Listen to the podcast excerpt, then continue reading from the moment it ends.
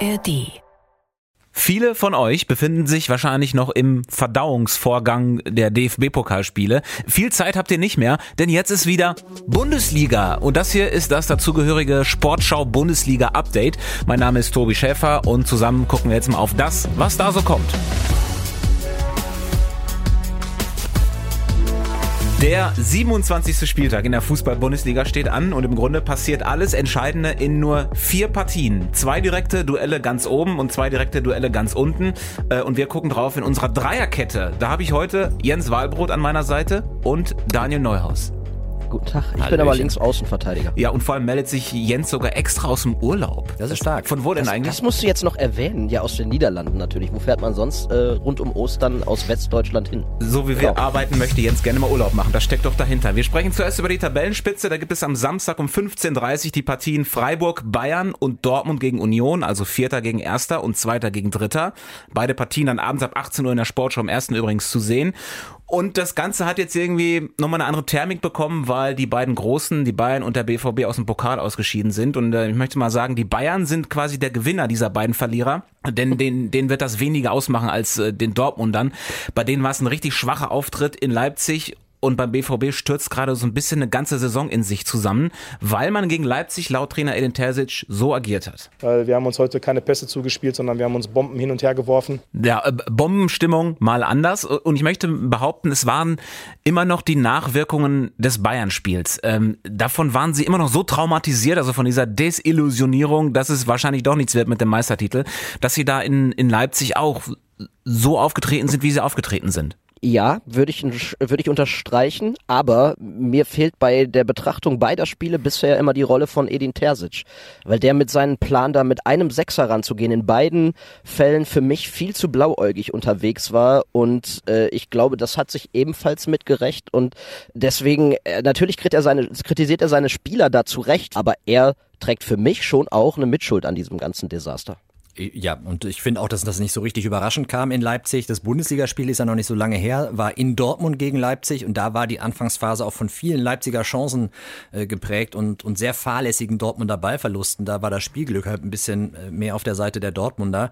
Ähm, wenn man das Spiel mit reinnimmt, zeigen diese drei Partien eigentlich, dass Dortmund nicht gut genug ist für ganz oben, überraschend aber doch oben mit dabei ist weiterhin äh, und den Rest der Bundesliga einigermaßen beherrschen kann. Ja, sie haben sich natürlich jetzt durch die beiden Niederlagen wieder diese Mentalitätsdebatte eingehandelt, äh, die sie natürlich immer schon von sich weisen. Zum Beispiel auch Julian Brandt, der immer sehr klar analysiert. Also ich glaube schon, dass die Einstellung und die, der, der Wille grundsätzlich da war, aber es ist einfach, am Ende hat das nichts mit Einstellung zu tun, meiner Meinung nach, sondern es ist dann einfach technisches Unvermögen. Es ist fußballisches Unvermögen. Ähm, und da kannst du so sehr wollen, wie du möchtest. Am Ende, äh, ja, wenn du einen Ball kriegst und zu lange brauchst, äh, schlampig damit umgehst, ähm, dann wirst du nicht bestehen. Und die Kollegin hatte mich auch gerade gefragt, weil es dann ja immer so ein bisschen die Mentalitätsfrage, aber das ist für mich nicht das Thema, es ist fußballerisches Unvermögen dann. Genau, und einer, der will, aber nicht kann, wie er möchte, ist ja im Moment äh, Jude Bellingham und daran kann man es vielleicht auch festmachen. Der hat die Mannschaft gezogen, ist der Kapitän, ist super wichtig, auch als Mentalitätsspieler. Der hat aber seit, ich glaube, Ende Januar nur noch drei Vorlagen in 13 Pflichtspielen gegeben, getroffen hat er gar nicht mehr und äh, war jetzt ja auch erstmal lange draußen im Pokal. Also den brauchst du halt in Topform, der kann die Mannschaft mitreißen und das geht der Truppe im Moment, glaube ich, ab. Also vielleicht hat dieses eine Spiel Pause, er ist dann später noch reingekommen, ja auch schon geholfen, um am, um am Samstag wieder richtig da zu sein gegen Union. Ja, und dass Schlotterbeck jetzt ausfällt, äh, wird den Dortmundern sicherlich auch nicht ähm, zwangsweise helfen. Gucken wir mal auf die Bayern. Also bei denen dreht sich natürlich nach wie vor alles um Thomas Tuchel, der vor dem Dortmund-Spiel schon gesagt hat, er will gar nicht so viel verändern. Es geht nur so um Stellschrauben und das hat er nach dem verlorenen Pokalspiel gegen Freiburg auch nochmal gesagt. Ich sehe jetzt keinen Grund, aufs, aufs System zu reduzieren und was wir die nächsten Wochen spielen. Es geht um Verhaltensweisen. Trainingszeit haben wir nicht, so wussten wir vorher. Deshalb machen wir weiter. Ja, es geht um Verhaltensweisen und ähm, Kimmich hat nach Freiburg auch gesagt, es war mangelnde Leidenschaft und Emotionen. Und wenn man beim FC Bayern am 27. Spieltag über sowas reden muss, ne, über mangelnde Leidenschaft, über Verhaltensweisen, ist es dann nicht eine Frage des Kaders und viel weniger eine Frage des Trainers? Ja, da bin ich bei dir. Ich glaube, dass das eine, eine Frage des Kaders ist, denn wenn du dir dieses Jahr mal anschaust, 2023, es gab nur zwei Spiele, in denen Bayern kein Gegentor bekommen hat in der Bundesliga und das eine davon war auch noch gegen Bochum. Also äh, das spricht für mich jetzt auch dafür, dass da irgendwie die Ausgewogenheit, die Balance fehlt. Ich glaube, wenn Bayern vor der Saison Konrad Leimer geholt hätte, war ja im Gespräch von den Leipzigern, dann würden wir jetzt ganz anders reden, dann wäre wahrscheinlich Nagelsmann auch noch Trainer.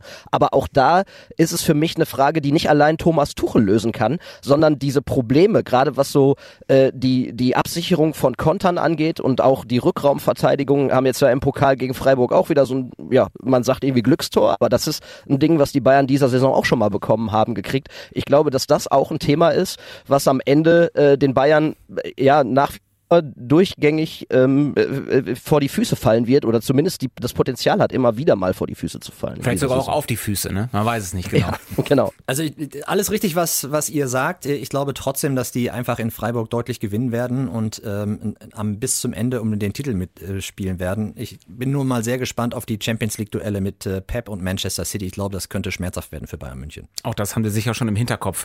Ähm, dann lasst uns in den Tabellenkeller schauen. Auch da eine ganz spannende Spieltag Spieltagskonstellation. Da treffen sich vier der fünf Mannschaften unten drin am Sonntag unter sich. Bochum gegen Stuttgart und Hoffenheim gegen Schalke. Ähm, Hertha am Samstag äh, gegen Leipzig, die lassen wir jetzt mal außen vor. Aber es ist im Prinzip ja schon fast ein Matchballspiel für Bochum und Hoffenheim. Wenn die gewinnen, dann haben die acht oder sieben Punkte Vorsprung auf den direkten Abstiegsplatz. Und die größte Unbekannte darin ist aber natürlich, äh, wie sehr ist der VfB Stuttgart auferstanden mit Sebastian Hoeneß, der der neue Trainer ist, der im Pokal gleich mal gewonnen hat und der auch gesagt hat, naja, was mache ich denn jetzt eigentlich? So viel Zeit hat er ja auch gar nicht. Meine Überlegung musste natürlich sein, was gebe ich jetzt an die Mannschaft, was werden wir verändern. Wichtig war, sie nicht zu überladen. Natürlich nutzt man dann auch die Möglichkeit, mit, mit vielen Spielern zu sprechen, aber auch da gilt, nicht zu viel äh, versuchen reinzugeben in die, in die Köpfe. Ja, eine Operation am offenen Herzen klingt gar nicht so kompliziert. Man muss offenbar mal gar nichts machen, wenn man irgendwo Trainer wird, oder? Das gilt für Tuchel und für Hönes offenbar im Moment. Ähm, es ist trotzdem Wabonspiel. Äh, zwei Jahre Bundesliga-Erfahrung. Sebastian Hönes keine Erfahrung im Abstiegskampf. Das war am Ende dann vor allem Mittelmaß in Hoffenheim.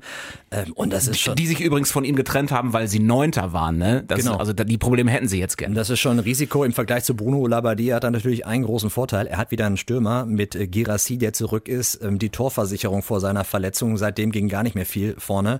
Und ähm, das ist schon ein großes Pfund. Aber ich bin, ich bin sehr gespannt, wie Höhnes sich bewährt in einer, in einer schwierigen Lage mit einer Mannschaft, die auch total verunsichert ist. Das Pokalspiel in Nürnberg war ja auch echt nicht so, so richtig doll. Aber ey, ganz ehrlich, wirkt es auf euch nicht wie Aktionismus, was die da machen in Stuttgart? Ja, weil alles runterrauschte mit Bruno Labbadia und du dir denkst, irgendwas musst du machen. Du hattest schon den klassischen erfahrenen Feuerwehrmann mit Labbadia.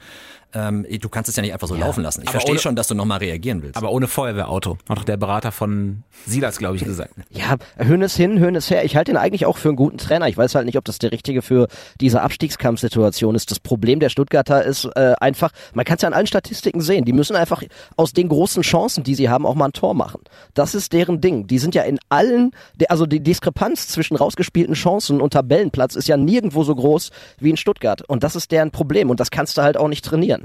Das ist vielleicht ein Problem oder ein Fehler der Kaderzusammenstellung gewesen, aber nicht des Trainers. Und deswegen, ich habe ehrlich gesagt kein Gefühl, dass das in Stuttgart irgendwas ändern wird, wenn da jetzt Sebastian Hoeneß übernimmt. Ich finde es äh, ehrlicherweise überhaupt nicht vorhersehbar, wer da irgendwie das bessere Momentum hat. Also für mich ist auch Bochum äh, immer noch ein Kandidat, die gewinnen können, vor allem zu Hause. Oder ist es äh, zum Beispiel auch klar, dass Schalke mit, äh, weiß nicht, 10 oder 15.000 Gästefans bei der TSG Hoffenheim gewinnt? Ist das eine zu große Wucht? Oder ist auch das offen? Du hast halt ganz wenig Wucht auf dem Platz bei Schalke, was das Spiel nach vorne angeht. Ähm, und ich glaube, das ist Fans in allen Ehren und das ist echt bemerkenswert, wenn da so viele mit hinfahren und das kann natürlich ein Faktor sein, aber ich glaube Hoffenheim jetzt gerade wieder die Kurve bekommen, die haben einfach zu viel Qualität für Schalke. Mega spannender Sonntag auf jeden Fall in der Bundesliga mit diesen äh, direkten Duellen unten drin. Alle Partien der ersten und auch zweiten Liga kriegt ihr wie gewohnt live und in voller Länge zum Hören bei uns in der Sportschau App. Und äh, ja, diesen Podcast, den gibt's dann am Sonntagabend wieder zur Nachbetrachtung von diesem Wochenende. Vielen Dank, Jens, vielen Dank, Daniel. Gerne. Gerne. Wir hören uns. Tschüss.